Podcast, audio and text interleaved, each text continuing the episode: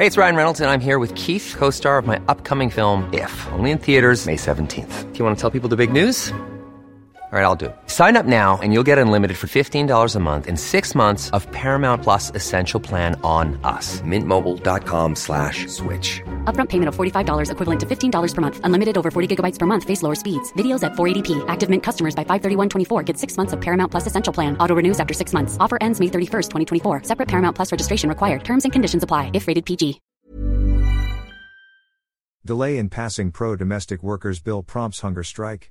Jakarta, Indonesian domestic workers and activists began a hunger strike on Monday to protest the parliament's delay in passing a bill to protect domestic workers.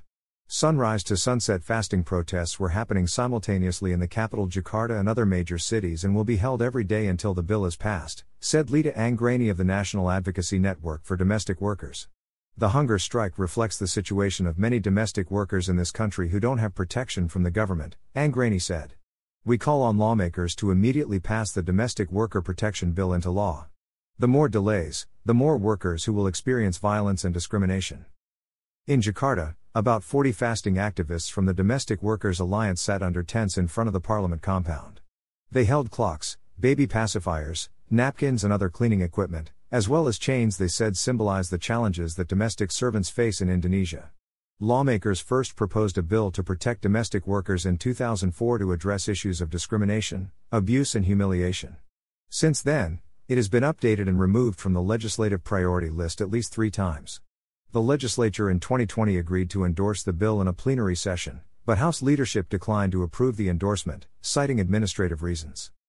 In January, President Joko Widodo appealed to lawmakers to speed up deliberations on the bill as he pledged to provide better protections for the country's 4.2 million domestic workers. He assigned the Law and Human Rights Ministry and the Manpower Ministry to coordinate efforts to ensure the bill's timely passage. I hope that it can soon be enacted and give better protections for domestic workers, employers, and job agencies, Widodo said. Indonesia has some 4.2 million domestic workers, according to a 2015 survey by the International Labour Organization and the University of Indonesia. That is the most in the world, followed by India with 3.8 million and the Philippines with 2.6 million. Domestic workers often work long hours without adequate rest or time off. They have no social security and suffer violence, as well as economic, physical, and psychological intimidation and isolation, the survey said. Women comprise 84% and children comprise 14% of Indonesia's domestic workers. They are often vulnerable to exploitation and human trafficking.